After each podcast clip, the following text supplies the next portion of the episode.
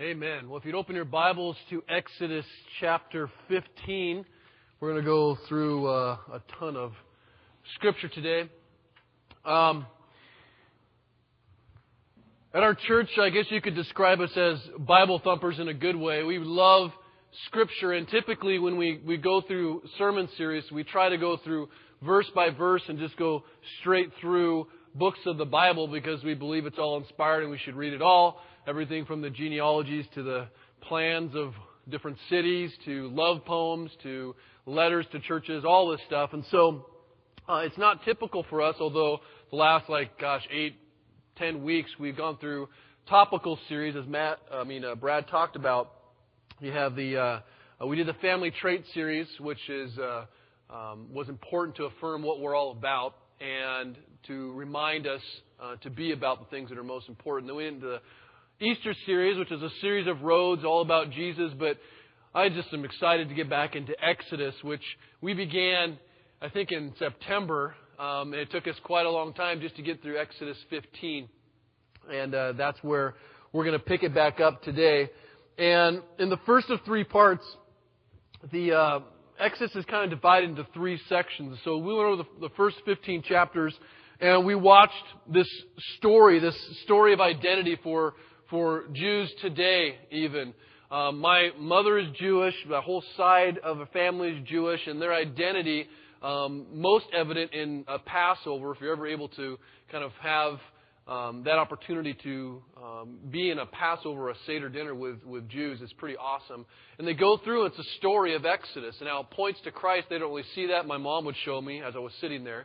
But it's this story of identity for them um, that is really, in a lot of ways, roots of our own identity. But in this story, we watch as God redeems his own people from enslavement to a very prideful and oppressive series of leaders, but in particular one leader, uh, the Pharaoh of Egypt.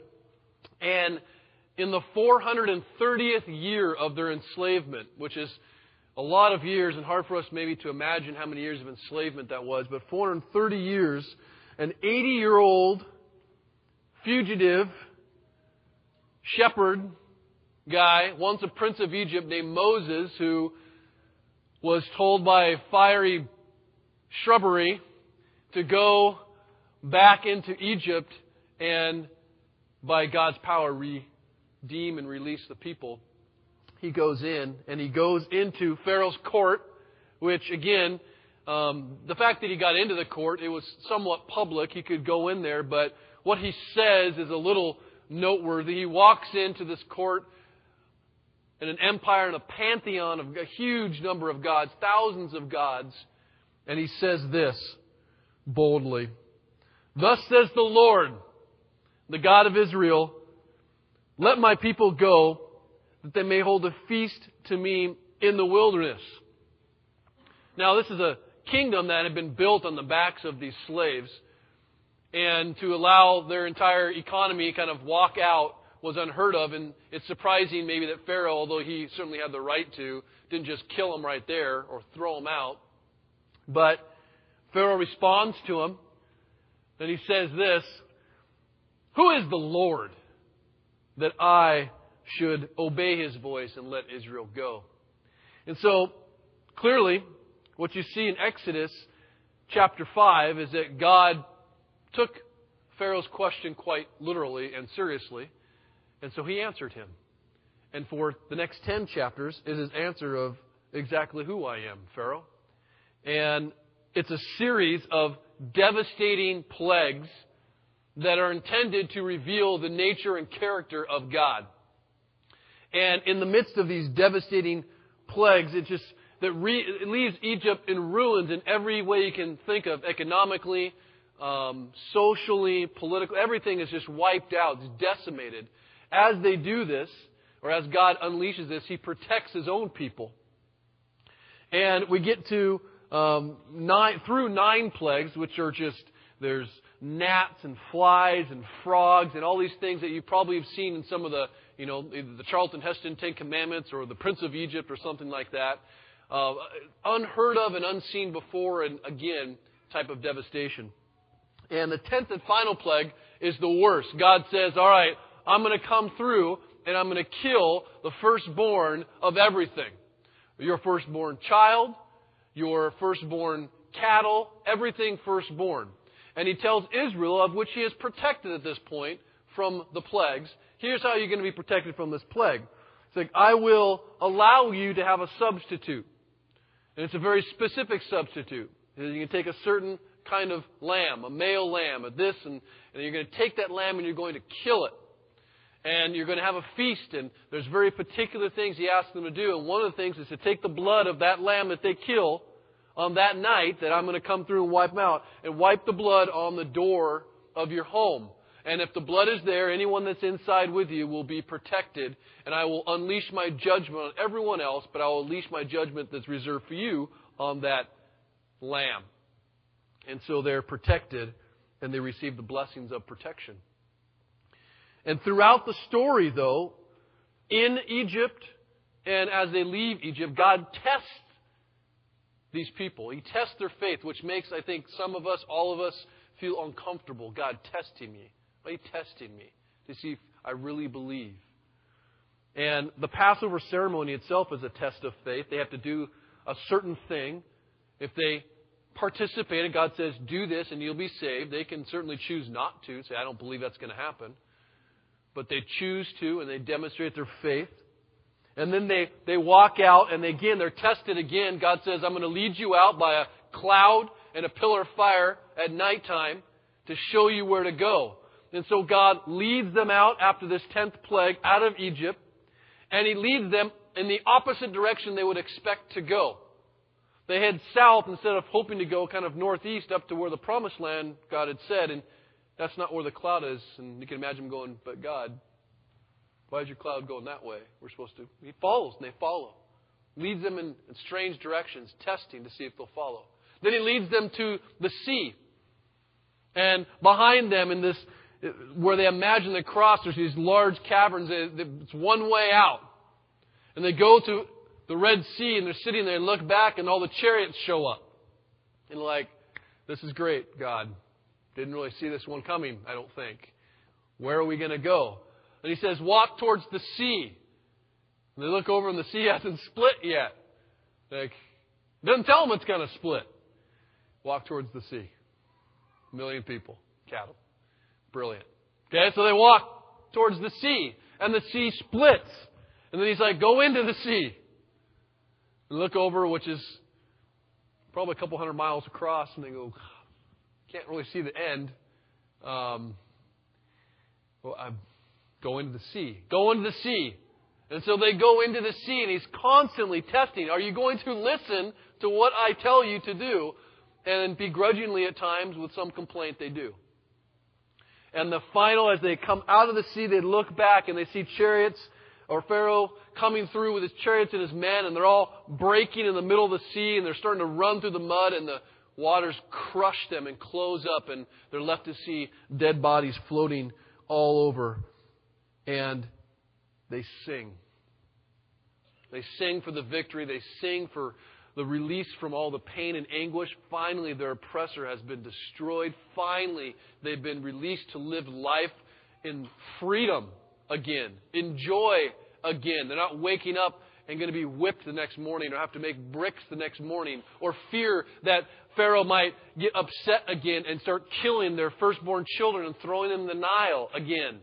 They're free and they sing and Moses sings a victory song, song ascribing God this glory. And what we're going to study today is pretty amazing in that context, and the fact that after this amazing Red Sea experience, within three days, they're grumbling against God. They've forgotten everything that has happened. And I know for me personally, read this, you're like, how could they do that? Kind of like the Pharisees. How did they didn't know Jesus was the, you know? We look back in such judgment thinking that we're like Moses or Jesus or some good guy in the story when we're not. We would have been grumbling too. And so God tests them, though, again, as they grumble by leading them into more places that will, in fact, cause more grumbling because what they expect to be there isn't there. And strangely, I was telling somebody this this week. We're basically going to look through three stories or three narratives where they complain. And wouldn't you know it? My kids complained this week more, I think, than they ever have in their entire lives. They were screaming all kinds of things at each other, at me, arguing. I was like, what is the deal? And I learned very quickly, um, I guess I thought what God may have felt like a little bit. Not that I am in any way close to being the perfect father that He is. But sometimes those kids just complain for no good reason. You know what I mean? And some of you know exactly what I mean, right? If you're kids, hey, that's okay. All right, because I'm a kid too. Chapter 15, verse 22 is where we're going to start. And we'll hear about the complaining and grumbling right after they've left the Red Sea. We'll start in verse 22 of chapter 15. Here's what it says. Then Moses made Israel set out from the Red Sea, and they went into the wilderness of Shur. And they went three days into the wilderness and found no water. and when they came to Marah, or Marah, they could not drink the water of Marah because it was bitter. Therefore it was named Marah, which is what the word means, bitter. And the people grumbled against Moses, saying, What shall we drink? And he cried to the Lord. And the Lord showed him a log. And he threw it into the water, and the water became sweet. And then the Lord made for them a statute and a rule. And there he tested them, saying, If you will diligently listen to the voice of the Lord your God, and do what is right in his eyes, and give ear to his commandments, and keep all of his statutes, I will put none of the diseases on you that I put on the Egyptians, for I am the Lord your healer. And then they came to Elim, where there were twelve springs of water and seventy palms, and they encamped there by the water. So three days pass, and they enter the wilderness from the coast, and little do they know that they'll remain in the same wilderness for 40 more years. They're kind of hoping for a quick trip, I think. And the, the place they arrive has nothing but bitter water. And it's, imagine the place that this is, or the place that scholars think this is. There's water there, and the minerals uh, create a, a tremendously high salt content in the water. And so it's like really soupy, salty water that would be undrinkable. And mind you, they've got um, probably close to a million people, kids, and, and you know wives and, and husbands, and they've got cattle that they're going to have to feed. And so they look around and are like, "What are we going to do? This is not drinkable water."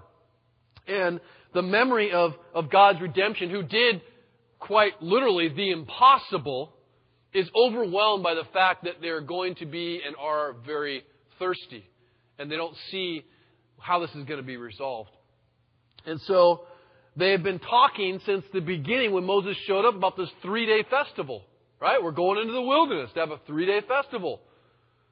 It's been more than three days, Moses, and all I see is like a Salty Sea Days festival. Where is the festival we're talking about? The food, the drink. We're supposed to walk into this land of milk and honey, and we got salt. What are we supposed to drink? And so, humanly speaking, it's very, I think, understandable, and I don't think I should, or anyone should be judgmental as they consider what they need in this moment and maybe get a little bit discouraged about running out of water that they've brought with them. And it's hard, I've realized, which isn't like some kind of brilliant realization, but when uh, you don't have what you think you need or you don't see how the problem is going to be solved, um, it's very difficult to have faith. It's very difficult to trust. Um, typically, I think if we're honest, the strength of our faith is often very much, more than we would ever admit, predicated on how satisfied we are materially. And I'm not talking about like wealth and things of that nature. I'm just talking about the basics. When you don't have what you think that you're supposed to need, I think that sometimes we're like these. If we have everything we're satisfied with and we have everything we think we need, we're like spiritual giants. Oh, don't worry, the Lord will provide. Because He is. Right? And you're like, oh, I can get over any obstacle because you have recently. But the person who is suffering in that moment, doesn't have it, they become what amounts to the, you know, little infant in the fetal position shivering like, Lord, it's not coming through. Because of what we have or don't have. I think very much that dictates a lot of our faith. Just the stuff that we have or don't have. And I'm talking about stuff as in whether I have a we or not.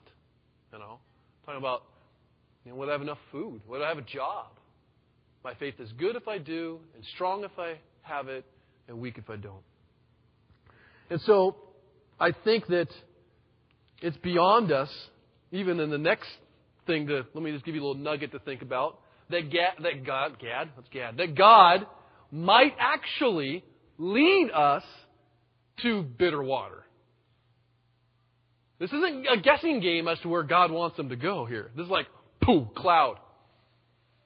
There's uh, bitter water over there. There's some springs over there. Would God actually lead me to a place where there's bitterness and bitter water? That's what he does here. And we like to believe that God, especially for those who are Christians, right? We have this big redemptive experience. We're like, life is wonderful. Three days after, we're like, whoa, whoa, whoa, whoa, whoa, I'm a Christian now. Um, why, why am I getting this bitter and bitter stuff? Where God maybe puts us into a place where our faith is going to have to grow more. We're going to have to trust on Him more. And so, without question, life gets bitter, and it's hard sometimes, and it's a struggle, and there's the trials. And I think one of the hardest things to determine for me personally, and I don't have an answer to this, is which of the things are, are our trials in our life are the times when God's leading us, and which are the trials that are created just by our really bad choices. And that's the hard part for me. Like, God, did I put myself in this situation? Or did God really lead me this direction?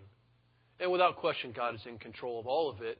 And here we see that regardless of the situation, whether you put yourself in it or not, He oftentimes still shows us grace and still gives us an opportunity and a way to get out of it. But in this case, God does lead them into a place where they're going to test them. And when they complain, when they begin to define the reality by what they see and not what they know about God and what they've experienced with God, He doesn't rebuke them. He doesn't scold them. He doesn't question them. He doesn't just unleash on them, which I often do with my kids, honestly. Where they complain about something like, How dare you? All right? God doesn't do that, although He has all the right in the world to. He hears their complaint and responds. He, Moses cries to Moses, which is what we should do. And God tells him to find this piece of wood. Some people say it's a tree. Some people Scholars say it's a miracle. Some say it's not. I personally think it's a miracle. I don't think it was some wood, cross shaped piece of wood that was sitting there like, yes, Jesus. I mean, I don't think that's what it was. I think God basically said, look, there's the solution right there in your world. I'm going to do a miracle through it, but it's that right there. And he puts it in there and becomes sweet water. And the thing that I keep getting from this whole bitter water thing is that what God didn't do. He didn't just rain out water. Don't worry, it's going to rain and just look up and open your mouths, right? He didn't go fountain, you know, have fountains come up. He took the bitter water. He didn't remove it. And he transformed that bitter water into something sweet. And all too often we're so worried about get rid of the bitter water. This bitter water is not supposed to be here. No, it is supposed to be here, and it is what you're going to drink. But God is going to take that bitter water and make it sweet. That seems impossible. How could you possibly take this disgusting situation and make it better? He makes it better by this way with Moses. He says, Do this, and if you're faithful to what I tell you to do, it will be sweet. If you obey my word, Moses, but it's just a stick, I'm going to make all this water with this stick. I got millions of people, They he didn't question. He puts it in. He trusts God's word, and it works. And so I believe that trusting God's word will make life sweet. It will, through the bitterness, no, despite the bitterness, even within the bitterness of what the water might be. And the entire experience, he says, is all right, I'm setting the ground rules for this whole relationship. Okay? Here are the ground rules. If you obey my word, it will go well for you. If you obey my word, if you trust my commandments, if you listen to what I say, if you do what I ask, and what I say through my word, you will have joy, you will have health, even when it looks like it ain't going to happen. But if you don't, and this is the kicker, we don't read the other part, if you do not, it's going to go as well for you as it did for Pharaoh. And you could read Exodus to see how well that went. It's like you're going to have the diseases. You think God would judge us like he did Pharaoh? That's what the Bible says when you don't follow his word. When you don't follow his word. We get in Exodus chapter 16 for the second complaint. God leads them after the bitter water. He feeds them there. Then he leads them out to an oasis, a place where they get some good rest. Probably wanted to stay there, but Moses, by God's direction, moves them on. It says, verse 16, I'm sorry, chapter 16. They set out from Elim, and all the congregation of the people of Israel came to the wilderness of Sin, which is between Elim and Sinai, on the fifteenth day of the second month after they had departed from the land of Egypt. And the whole congregation of the people of Israel grumbled, the whole congregation grumbled, against Moses and Aaron in the wilderness.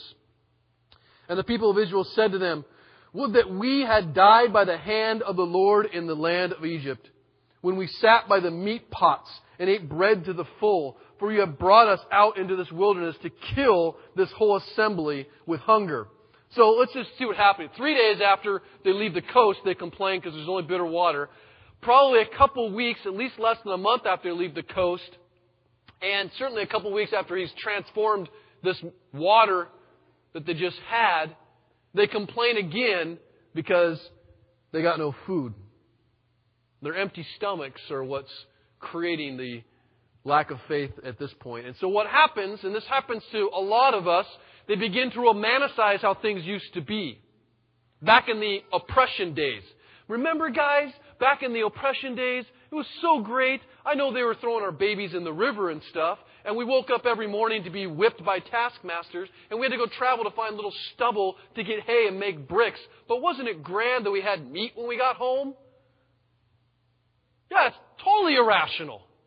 It's the same thing that happens to people when they throw off or have redemption or freedom from that oppressive sin that's been just plaguing them, and they have some one experience of hunger where things get bad and things start to get struggle, and they're like, "Man, I remember when I was sinning it up. It was, it was great. I didn't have to worry about this stuff." No, just the judgment of God is what you had to worry about. But we do, we romanticize the way things used to be when I wasn't following God's word. When I wasn't being led. Man, things got so much harder when I started leading, you know, God lead me. Yeah. I'm sure that's true.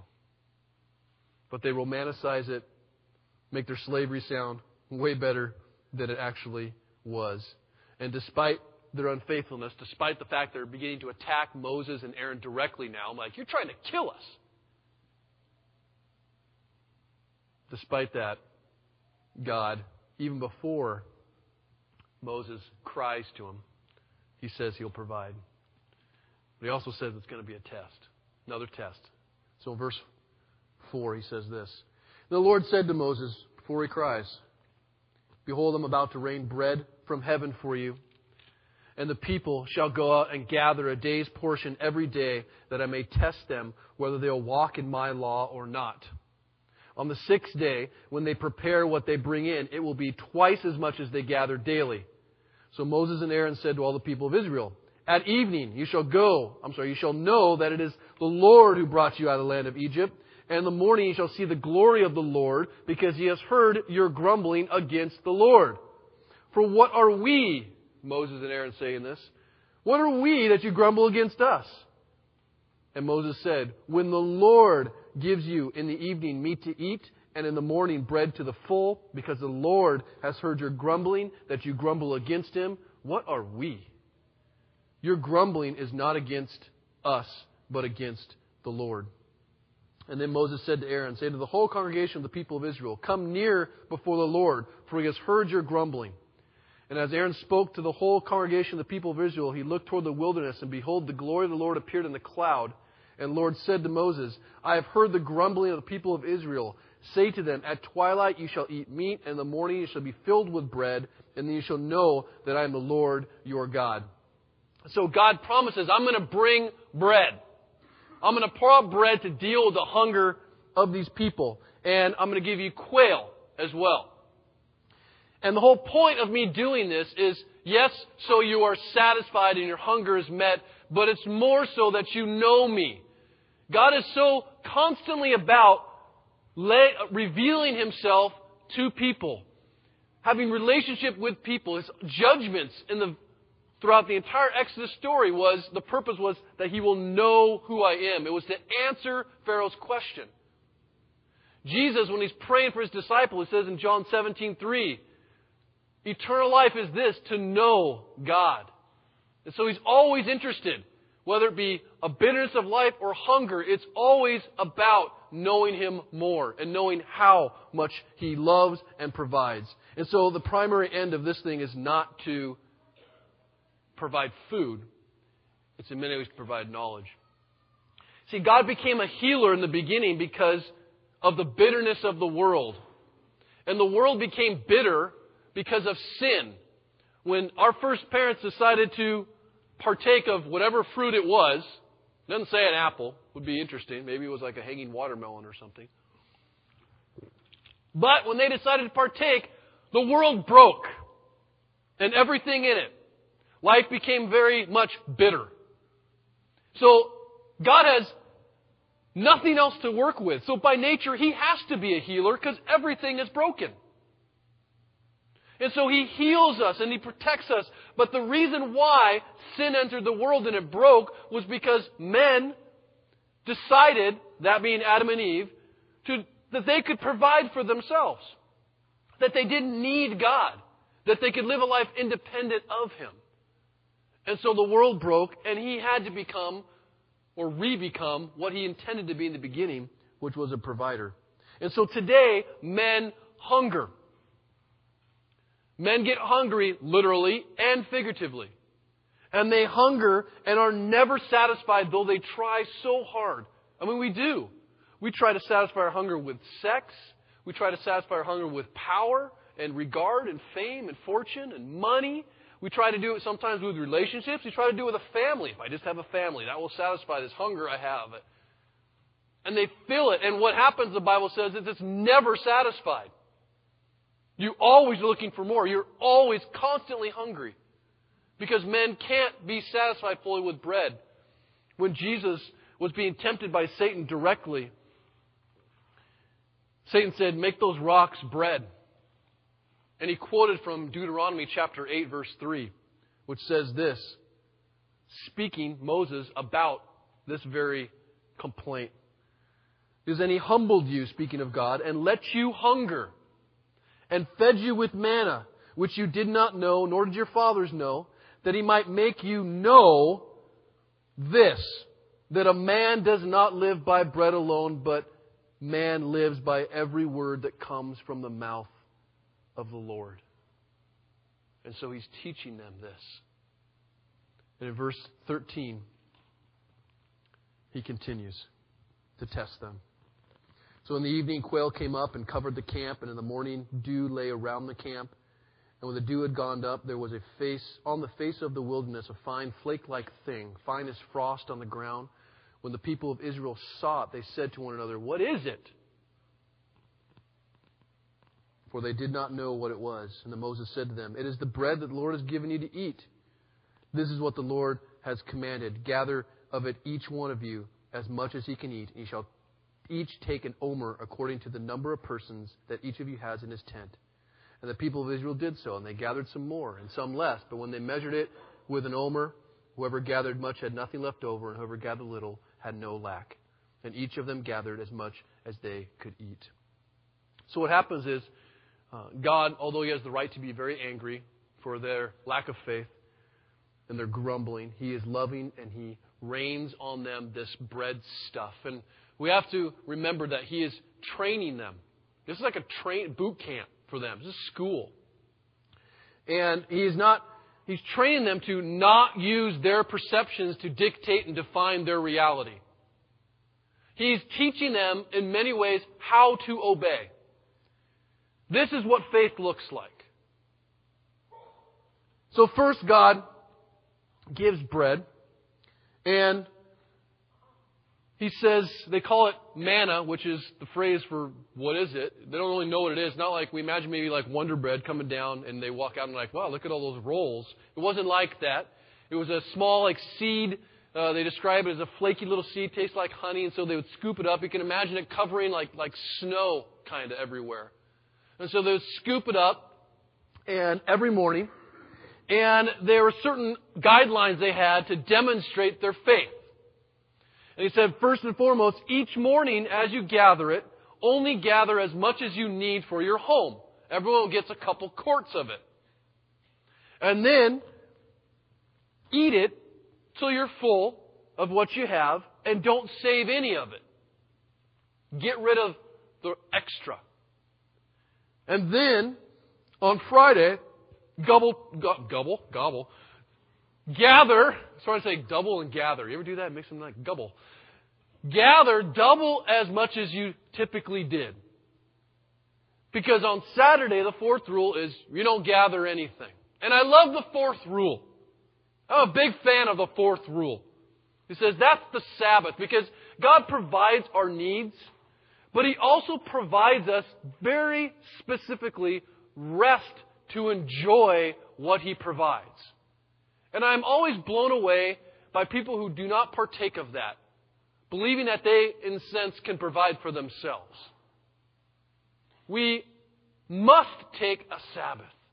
We must take a rest. This is before the Ten Commandments. This is before we have the commandment to honor the Sabbath. This is part of the very fabric of God's creation. The design, how things are intended to be from the beginning. It is intended for man not as some oppressive rule, but as a way to experience rest and refreshment by enjoying all the provision God has given us. And I have only probably celebrated the Sabbath very particularly for a couple years. And it's been nurturing to my soul because I believed I was like the you know, typical guy. I work harder, I'll do more, it'll be better. I'm a big fan of naps, and I'm a big fan of the Sabbath. Huge fan of naps, becoming a bigger fan of naps. But it's meant for you to stop working and to enjoy what God has provided you with food. They get to have a meal with your family, to enjoy your family. But it's not all about your kids, it's about your refreshment too.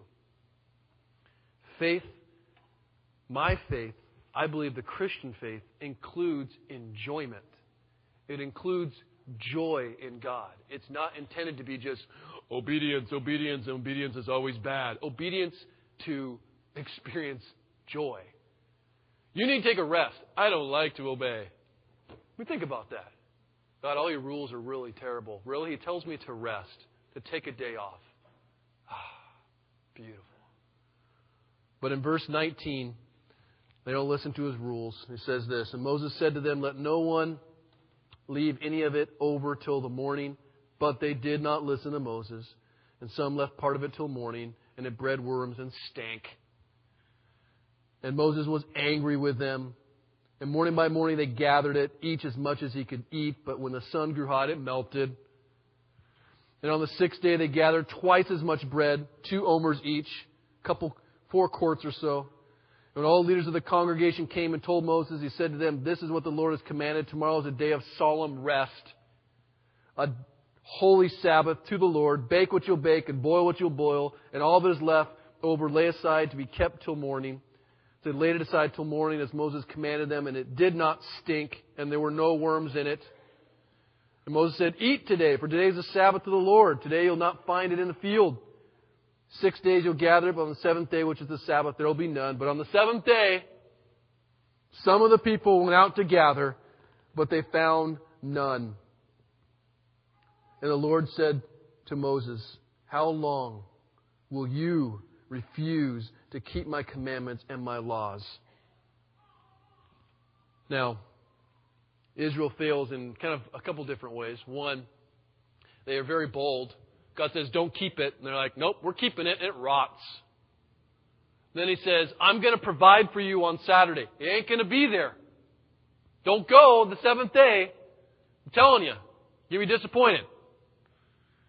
And again, as men often do, I bet God might be wrong. Right? He says there ain't going to be any there. Well, maybe he doesn't know everything. Same thing happened to Adam and Eve. Satan's lies. Oh, you're not going to die. You know what God really knows. So maybe God's lying to me. He doesn't want me to have extra. I'm going to beat all these other guys out there. So in the morning they go out and it's not there. And then God says to Moses, which he's really saying to Israel through Moses, How long? How long are you going to refuse to listen to me? How many times I said that to my kids? How long? Right? I know what I'm talking about. How long are you going to refuse to obey? Now, this has only been said one other time prior. And this was after the seventh plague. I want to ask, first you to tell me what the seventh plague was. I'll tell you, okay? The seventh plague was the hail. And the hail were like hail balls like this size. They were huge.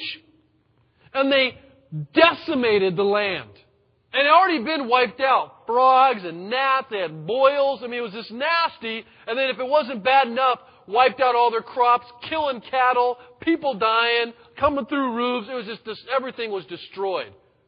And Pharaoh looks out to his decimated life. And he says, no. And Moses shows up right before the eighth plague and says, how long? What is it going to take for you to obey and to believe that what I say is for the best and is right? How long are you going to keep rebelling and complaining? And I imagine that God, and He is, is angry. He's angry because these people that He has loved for so much and provided for so much want to sit and judge God and His Word. They want to judge the truthfulness of His Word. They want to judge the goodness of God. They want to judge the omniscience of God, that He knows everything. They want to judge His ability to provide. They want to stand on judgment on God, which is what we all do when we sin. I don't think your law is to be taken seriously, so I'm not going to take you very seriously in anything. That's what we do. We want to play the judge. But there's only one judge, and that is God. By very nature of being God. It is the nature of a creator to judge creation. It is not the opposite. We have no right, we have no ability. Our judgment is skewed, and our judgment is wrong. And so, our faith is supposed to be the faith that Israel is supposed to have. See, we like to have faith, I think, of these Red Sea experiences, like, you know, the big highs. Woo, mountaintop stuff. Look, we got through the Red Sea. Victory. Let's live in that. And that's all we think about. And then all the spaces in between those experiences, we're complaining, whining little babies. Until we get another big victory. Woo! Water's sweet! Oh, where are you, God? Where are you? Woo! We wait for the next one. The difficult thing about Christianity is if you're not a Christian, it's tough. I'll tell you right now, though, your life, if you're not a Christian, is easy. Living in sin is the easiest thing you can do. Because you can do whatever the snarf you want, right? Doesn't matter. And if you are a Christian and hyper religious, freaky legalist, your life is easy too. Because you just make your list and just don't do anything on the list or do everything on the list. The hard part is living a genuine Christian faith every day where you have to interact with God and discern what His Word says all the time. That's hard. But that's where God wants us. If this demonstration of manna, think about it. They have to demonstrate so much faith because every day God's going to provide them fruit. Think about a life like that. It might be helpful. I think we'd probably complain. Where you're not really certain if you're going to get food or not, right? Every, all your food comes from God. So wake up in the morning, kids, I want my cereal. Well, I don't know if the, let's see if the manna came today, kids, okay? All right, we can eat. Food's here. But we don't live like that. We got our pantries full, right? Not these guys every day. And then they bring in the food. They, they have to just believe, have faith that it's going to be there. Then they bring it in. They got their two quarts. We got some extra left over. We could just take, you know, a little Ziploc bag and put it in. No! You have to destroy it all. Or it's going to get wormy and stinky. Right? What do you mean? Well, what, what, if, what if you don't provide it tomorrow, though? You got to trust that I'm gonna. Well, let me just put this back. No, you got to trust that I'm gonna. And then Friday comes along, right? Well, there's going to be double there, right? God, you got to, I mean, do you want me to gather double? You got to give me like double. And that's like a lot. I mean, that's like double of everything, right? So, I got to trust there's going to be enough out there on Friday for Saturday, but just in case, maybe I'll go check, you know, because maybe, did. but no, faith that there's going to be enough and that Saturday I can have faith that I'm provided for. It's a daily discipline of faith. Every day. Give us today our weekly bread. No! Give us this day our daily bread. Deliver me from temptations daily. Help me to forgive daily. It's a daily practice of faith, but we don't live in that place. They had to, and they sucked at it. And we're very similar. But until we get to the place where Israel is, where we're in a constant, perpetual desperation for God, is where we won't live lives of faith. We have to be perpetually desperate, perpetually in need. And sometimes God has to take us into places where there's bitter water and nothing to eat to show us how in need we actually are and how much we cannot provide for ourselves. Then the last complaint Exodus 17. This is like, this one blew me away, but this is what we'll close on. Yes, we just went through almost three chapters. Pretty awesome. All right, 17. Verse 1. And what they do is they, they, they keep a bit of the manna, they put it in a little jar of some kind to remind them of God's provision. They end up putting it, it's supposed to be a testimony, and people are like, well, how will ever be a testimony if it's going to eventually be in the ark, and they're carrying around this box everywhere?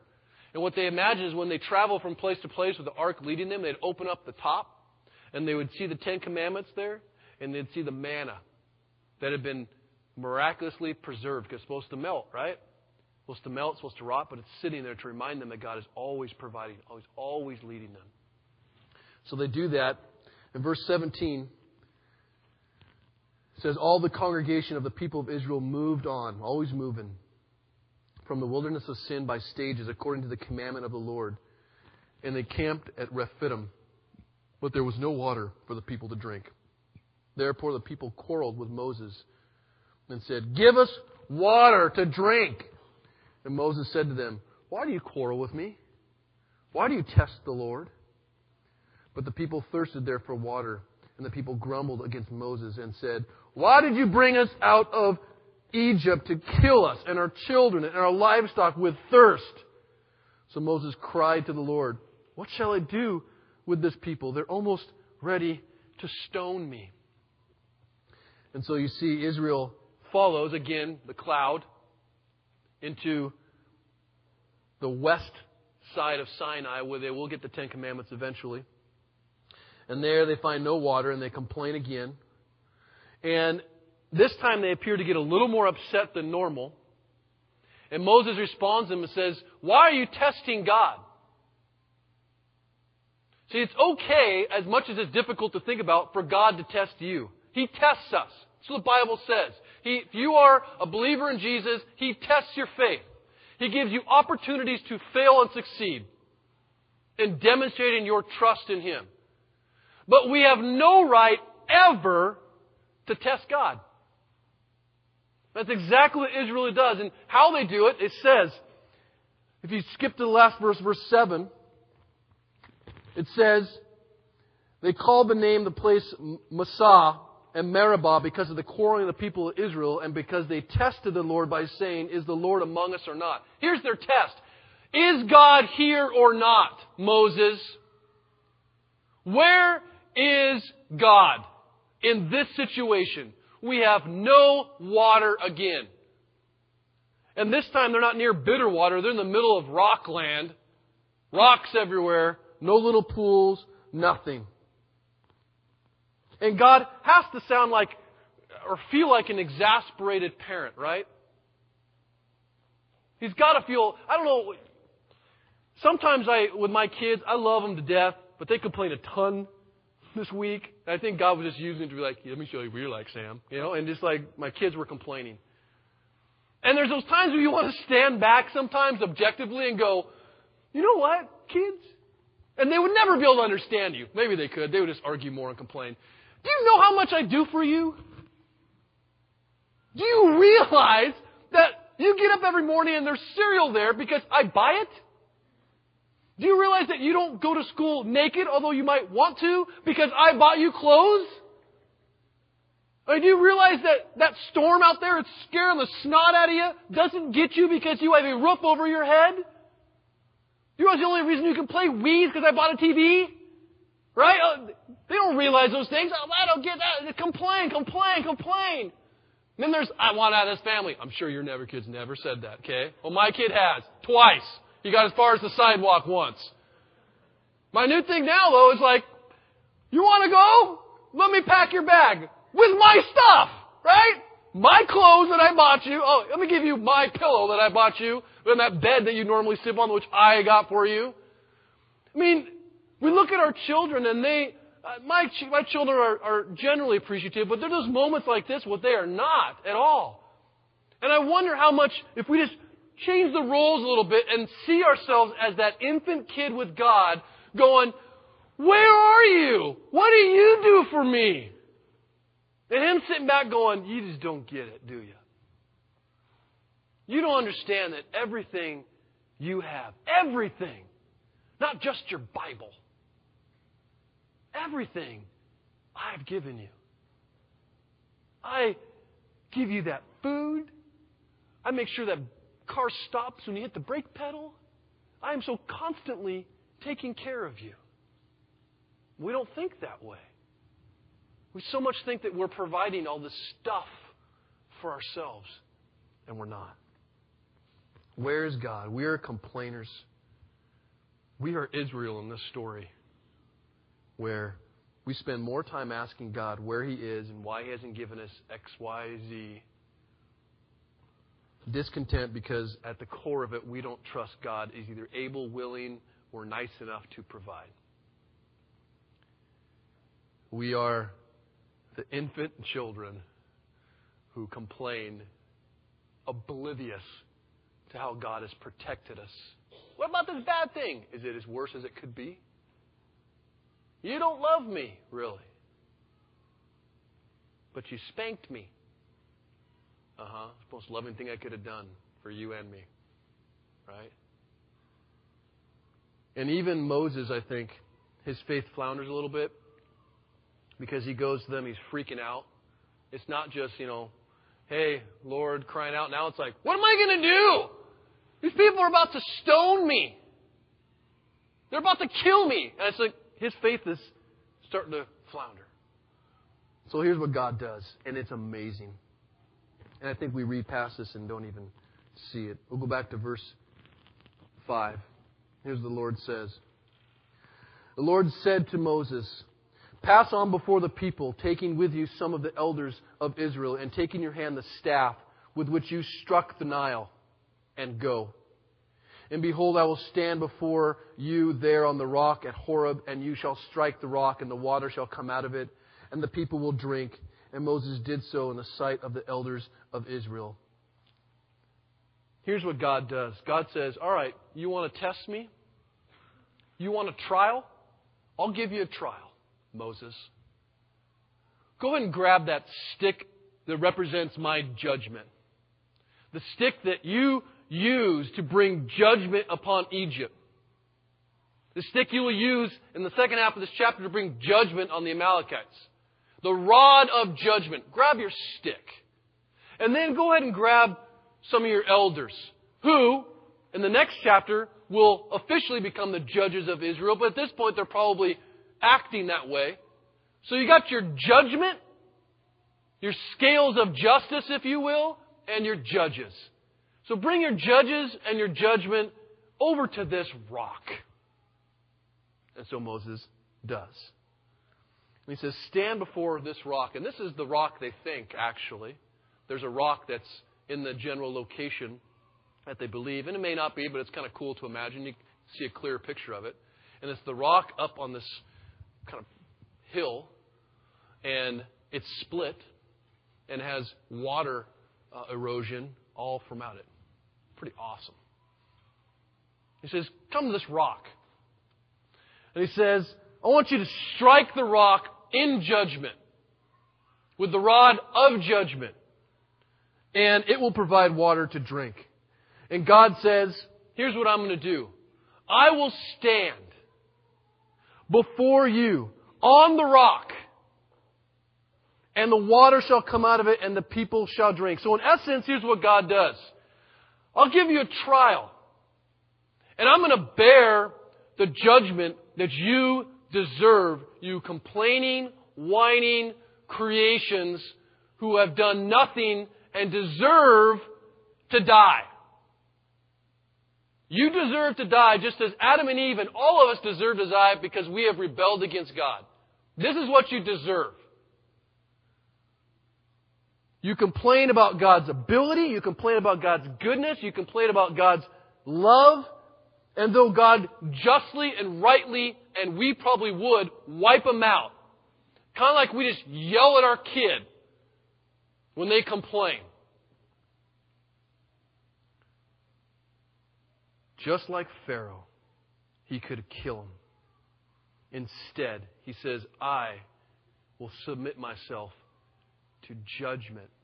My own rod, but to your judgment. I will submit and take it. Take that guilty verdict that you deserve and stand in your place to receive the judgment that you deserve. And from that judgment, I will give you life. I will give you water.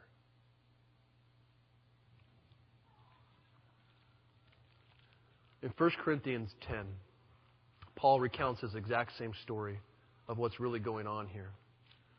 And as everything, it's all about Jesus. In warning the Corinthian church about their idolatry, all the things that they use to satisfy their own hunger, he says, I want you to know, brothers, that our fathers were all under the cloud and all passed through the sea, and all were baptized into Moses in the cloud and in the sea, and all ate the same spiritual food, and all drank the same spiritual drink, for they drank from the spiritual rock that followed them, and the rock was Christ. See, the rock struck by Moses in taking that judgment is Jesus. And it points us all to the ultimate satisfaction for all our complaining. And that though we reserve, or deserve, I should say, judgment of God, though we deserve to not we don't have the right to complain in any way. God doesn't wipe us out like He should. But instead, He sends whom Jesus called Himself the bread of heaven to come down.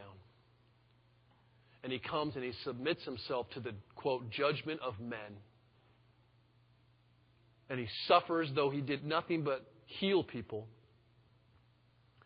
And He, on the cross, suffers for our sins that people might experience new life because he was struck and water flowed. He even said it particularly in John chapter 4.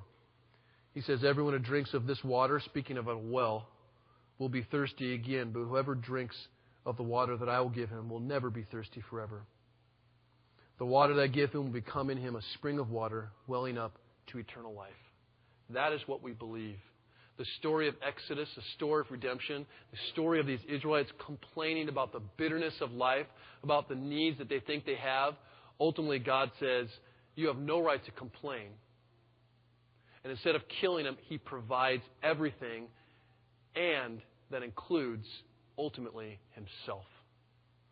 And what we celebrate every Sunday is Jesus coming down and dying for us, taking our judgment, being struck by God is what he's being struck by.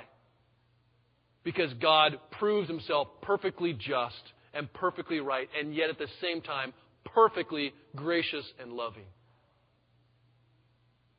And we celebrate the death of Jesus, reminding ourselves that at best, at best, at best, we are whiners. We are complainers. We are people who do not see how much God gives us. We are people who do not depend on God daily, and yet He knows that and He loves us. That is grace, an amazing grace. It is not sinful to complain. The psalmist records complaints. It's simple to believe that you can provide for your own brokenness and bitterness. I'm going to end by praying Psalm 55, or part of it. And it's a complaint, but that's a glorious solution to it. Let's pray.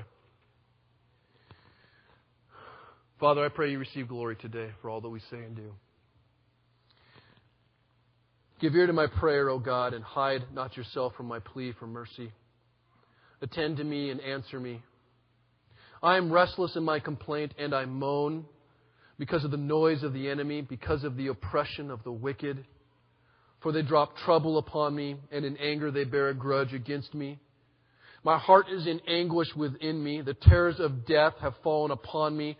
Fear and trembling come upon me, and horror overwhelms me. And I say, Oh, that I had wings like a dove!